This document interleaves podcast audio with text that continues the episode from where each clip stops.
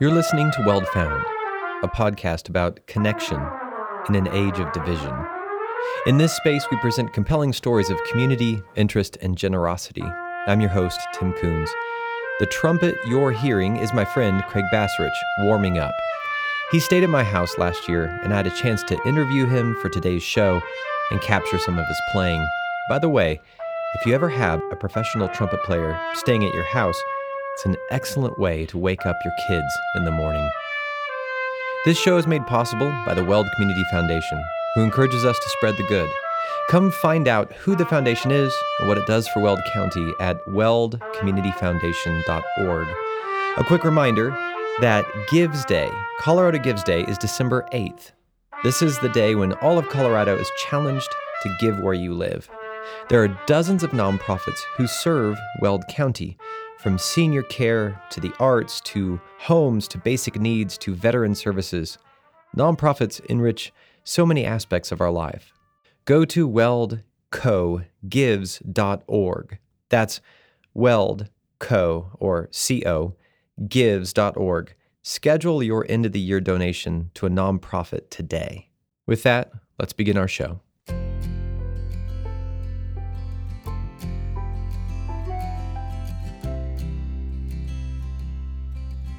Friends, I love November, the falling leaves and the first snows, and I really love Thanksgiving. It's an uncomplicated holiday. I love the other holidays this time of year too, but Thanksgiving keeps it simple and a little less commercial. We gather with those we love for a big meal in gratitude. I want to take a moment to step back and look at this November because it's a full one. We've had an election. We've observed Veterans Day. We have Thanksgiving.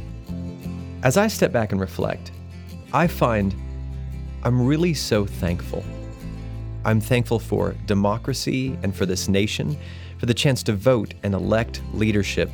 It's an idea I've lived with my whole life, maybe taking it for granted sometimes. I'm thankful for veterans. I'm thankful for those in service, the public service of protecting our nation. I'm thankful for my country, county, my city, family, and friends.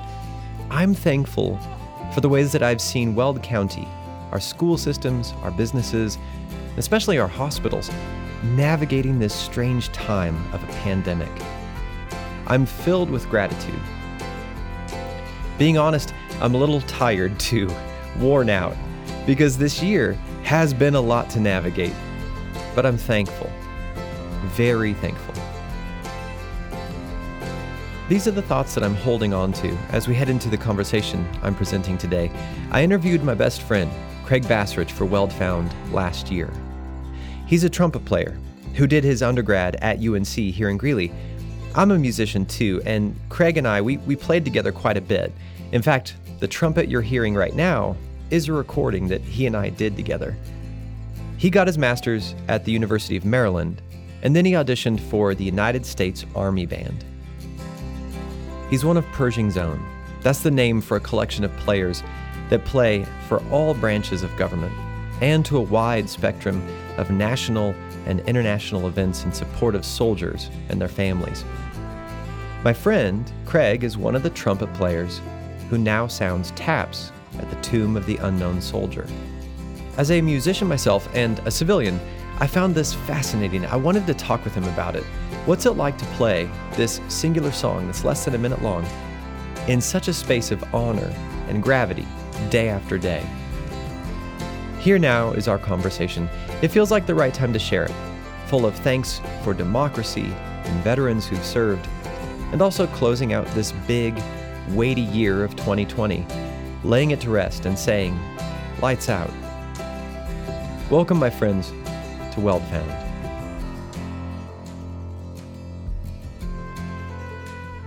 My name is Craig Bassrich. Uh, I am a staff sergeant in the United States Army, and I am a trumpet player and bugler for the United States Army Band Pershing's Own. So General General Pershing uh, founded, helped found the band um, after hearing the quality and morale boosting abilities of bands in Europe during World War One. Uh, our unit our element, so the ceremony, I'm attached to the ceremonial element within Pershing's Own. There's multiple different organizations. Um, the ceremonial element, I want to say, is, oh, I want to say 16 to 18 buglers, trumpet players.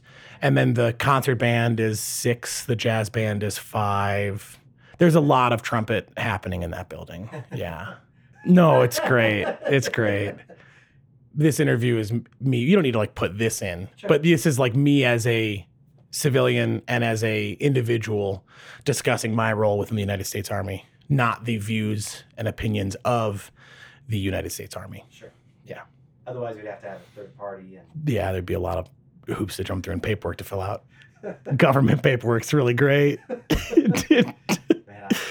So the ceremony, the ceremonial unit of the U.S. Army Band provides musical support for um, basically any major ceremony happening uh, within the military district of Washington and at times um, throughout the U.S. and abroad.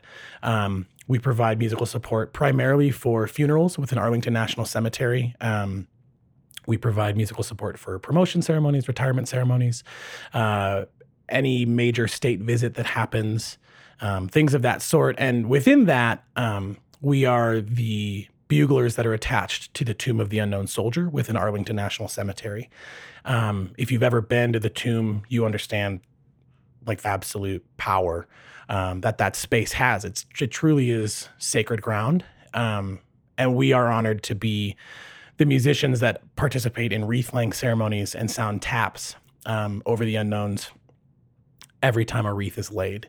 Um, so what that looks like is there's the they do a changing of the guard ceremony, um, which happens depending on the time of year every hour or half hour, and then immediately on the hour after the cha- the changing of the guard, um, guests that have uh, volunteered to lay wreaths will come, and they'll come out, and there's a whole ceremony that we do. Um, they'll come down the steps uh, onto the onto the mat essentially of of the tomb, and uh, we'll have a chance to lay a wreath in honor of the unknowns.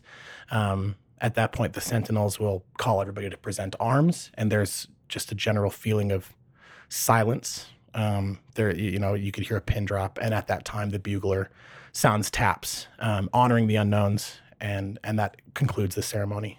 So taps has been sounded since the Civil War. Um, I want to say originally it was referred to as lights out, so it, it signified the end of the day.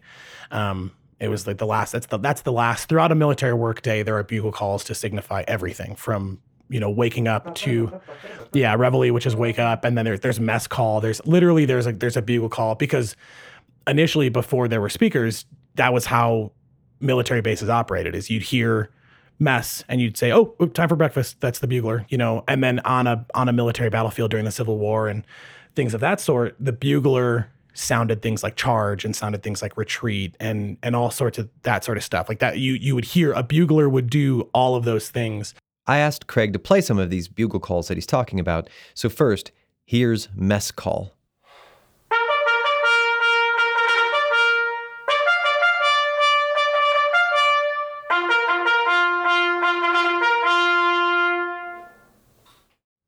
Yeah, I'll give you. Let me give you first call. First call is you'll, you'll first call is familiar. Yeah. Um, but it's it's essentially the one that like this is the bugle call that would tell people it's time to go to formation. Okay.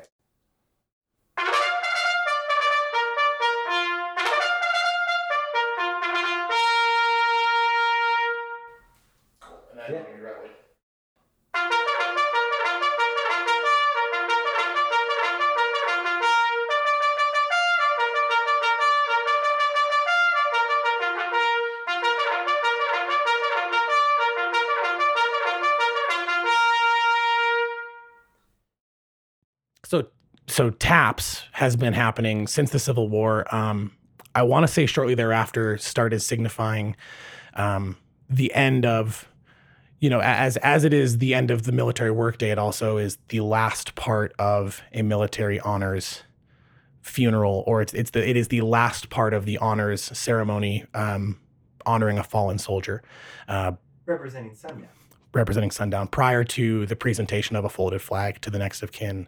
Um, yeah, the bugler. So in a, in a typical military funeral, there's presentation of the flag and then a small, you know, a small sermon or a, a speech of some kind is given by a chaplain, and then immediately after that, there's the twenty the firing party, uh, three volleys, the twenty one gun salute, and then immediately following that is taps.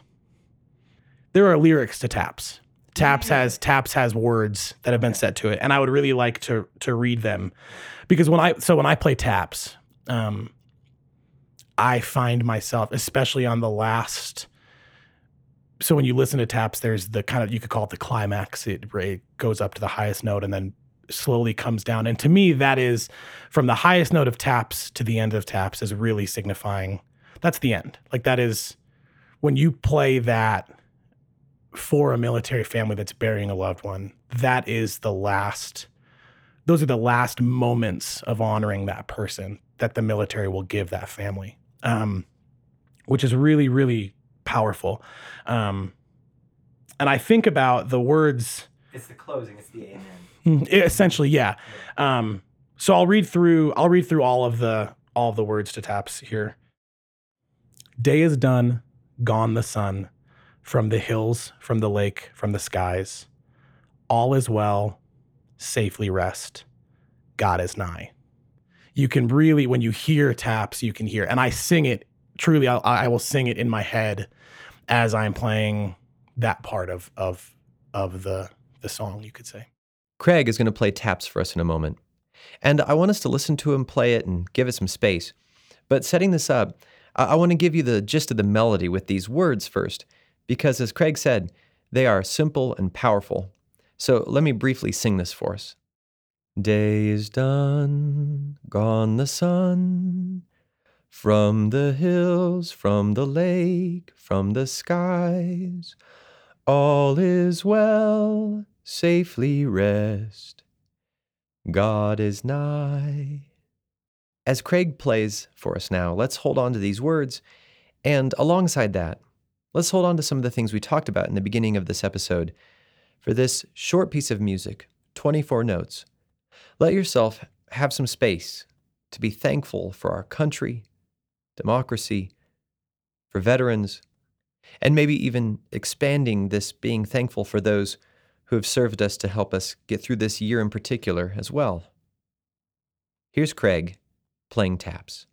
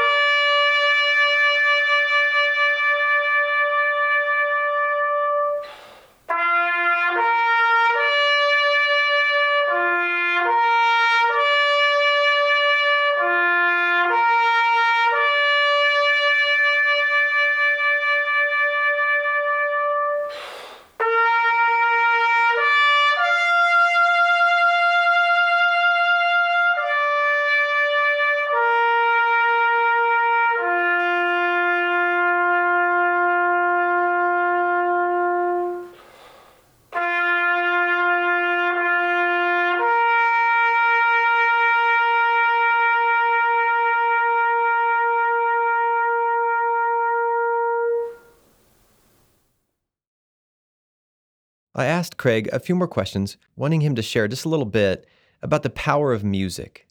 Playing at the Tomb of the Unknowns. This is a meaningful moment, but it's also the same song you play over and over. How do you stay engaged? Music in and of itself is this communicative thing. And it and it there are music does a good job of does an amazing job of uh, representing emotion in ways that words can't. But at times when you find the intersection of word and music, it can really have some substantial weight. What's what's amazing to me, your brain creates synapses drawing connection between emotions and sounds. Does the same thing with scents and does the same with, thing with tastes. Um, when you go when you get married, you have your first dance, and having played a bunch of weddings, when that song is played, that couple dances for the first time, and for the rest of their lives, when they hear that song, they immediately remember their wedding. When we have the honor of sounding taps at a military funeral, um, the 24 notes that we play are something that that family and those loved ones will always connect with the fallen. And every time they hear taps for the rest of their lives, they will that that gives them a chance to remember to pause and remember the person that they loved that served. Um, as a classically trained musician, we're kind of programmed. You know, you want to play this trumpet concerto, you want to play this symphony, and these are the things that you know. You my, playing Mahler two is going to have this deep emotional impact on the audience. I sound taps. Pro, I mean, probably at least a thousand times a year. I mean, in a given year, I'd say between 800 and a thousand times I'll play taps. Every time I play taps, there are 20 to 50 people listening. So every time those 24 notes come out of my instrument, I'm communicating to those those people. I'm either developing a relationship for them between that sound and their loved one or playing that song and reminding them of their loved one. Part of the reason what we do at the tomb is so special. The Tomb of the Unknowns represents so much more than one specific person. Um, the Tomb of the Unknowns, to me, the Tomb of the Unknowns represents every soldier that didn't come home. Um, when we have the honor of sounding taps at the tomb, we are sounding taps over every single one of those soldiers. It is it's so much bigger than one person. And people can go to that space and remember and honor a loved one that they lost, a loved one that never came home. Um, but it's one of the few spaces where you can get a hundred people in a space, all remembering a hundred different people, all honing in on one specific moment, which is this wreath laying ceremony that we do. It's it's really it's amazing. I mean, it's it is extremely extremely powerful. My grandfather passed away about three or four years ago, and my grandfather served in the Coast Guard during World War II. Um, and when he passed away, I I hadn't been I hadn't joined the army yet. I was still in school. Um, my I want to say it was my great uncle. A family member presented a flag to my grandmother at the gravesite in in honor of my grandfather's service. And it was something that we never really it wasn't a big deal as a family. It wasn't we I mean he talked about it occasionally, but yeah, it just wasn't a big deal and it was probably the most emotional part of the service uh, of of the the the funeral um was watching my grandmother receive the flag and and watching yeah, it, just that experience. I think about that a lot. I think about that moment anytime that I'm in the cemetery or performing a funeral or performing any sort of a ceremony where I'm signing taps, if I'm in a mental space where I can't quite put away what I've got going on, I try to just really think about that moment because it was, it still is like one of the more profound things I've experienced. And it was now being now in in the military, thinking back on that, it was so much bigger than I understood at the time. You know, you I just saw it and was like, wow, that's really cool. That was really wow, that was heavy. And then you really get into the thick of it and it's like, oh my goodness, like that was massive. Yeah. Closing things up, I asked Craig to talk about his experience with basic training. This show, Weld Found, is really about belonging to community, connecting, in this age of division. Craig is familiar with these stories showcased here, and he wanted to speak to how refreshing it was for him to find a common mission, driving the community building experience in basic training. So I'll leave us here in a moment with his final thoughts, but let me first say this. When I think about the year that we've had, a pandemic, a crisis of race, a tumultuous election, an economic crisis, when I think about the closing of this year, maybe even hearing the song taps in my head. I also immediately start thinking about 2021, the dawn of the new year. Friends, when it comes to building community, repairing broken lines, especially across political lines, when it comes to really localizing and strengthening this community for the common good in all the ways that we can, there's a lot of work to be done. And I want to say this out loud. I'm thankful for you all, and I look forward to doing this work together. Here's Craig with final thoughts on the Army, basic training, and community. The Army in general, to me, and my understanding of it, is that you are a small group of people within a larger group of people, within a larger group of people. And at your small group of people level, you have a job and a mission that you have to achieve. And the mission comes first. The mission is the single most important thing, whatever that may be in that moment. You are in a small group of people that you probably don't agree with. You probably disagree with fundamentally at least half of those people. You probably don't get along with some of those people. You may have huge personality conflicts with some of those people. You have a mission that has to be accomplished. Learning basic training teaches you extremely quickly how to put aside your personal issues, your personal feelings, complaints, whatever. Your even like your personal pains and anguishes, all of that. How to completely and totally compartmentalize that to work as a team to complete a goal. From getting up in the morning and having your beds having every single one of your beds made the same way at the same time, to being on the drill pad at the right time, to completing your PT session, to eating breakfast at a certain point. Every single regimented portion of the day has to be accomplished as a unit. If one person doesn't complete that goal, nobody completes that goal. If if one person doesn't graduate at the end of basic training, everybody has failed. At least to me, when I was going through the process, that was my mentality. Um, it's extremely refreshing, honestly. It's extremely refreshing to be in a position where I can not only choose to, but I'm encouraged to put aside my differences and my opinions because there is a mission that needs to be accomplished. And I think we could all learn a little bit from that these days because it's it is so easy to only be on a team with people that agree with you.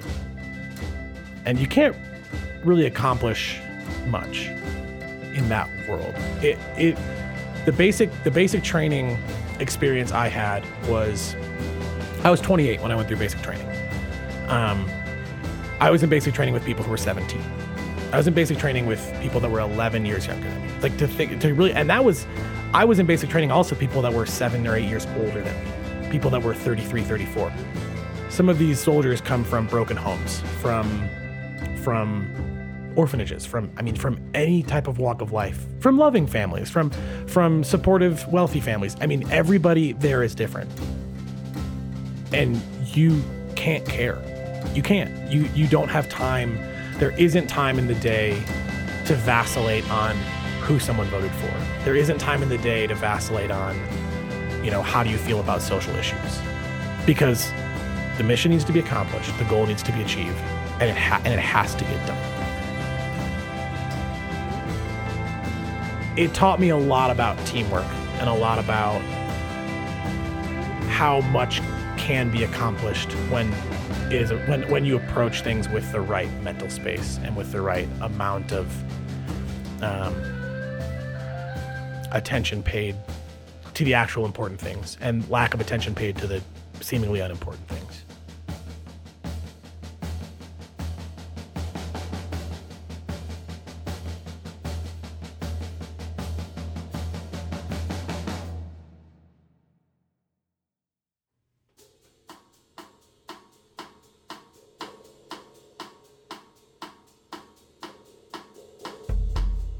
Thank you to Craig Bassrich sharing his thoughts and trumpet playing with us today. Special thanks to Dave Farrell, a professor at Aims Community College, for extra help with sound engineering this episode. As always, thank you to the Weld Community Foundation for making this show possible. Here's a last reminder if you're hearing this show before December 8th, you can give to a nonprofit of your choice for Colorado Gives Day. Head to weldcogives.org right now and make it happen. You've been listening to Weld Found. Please like us on social medias, rate this podcast on iTunes, share us with a friend. Again, thanks for listening.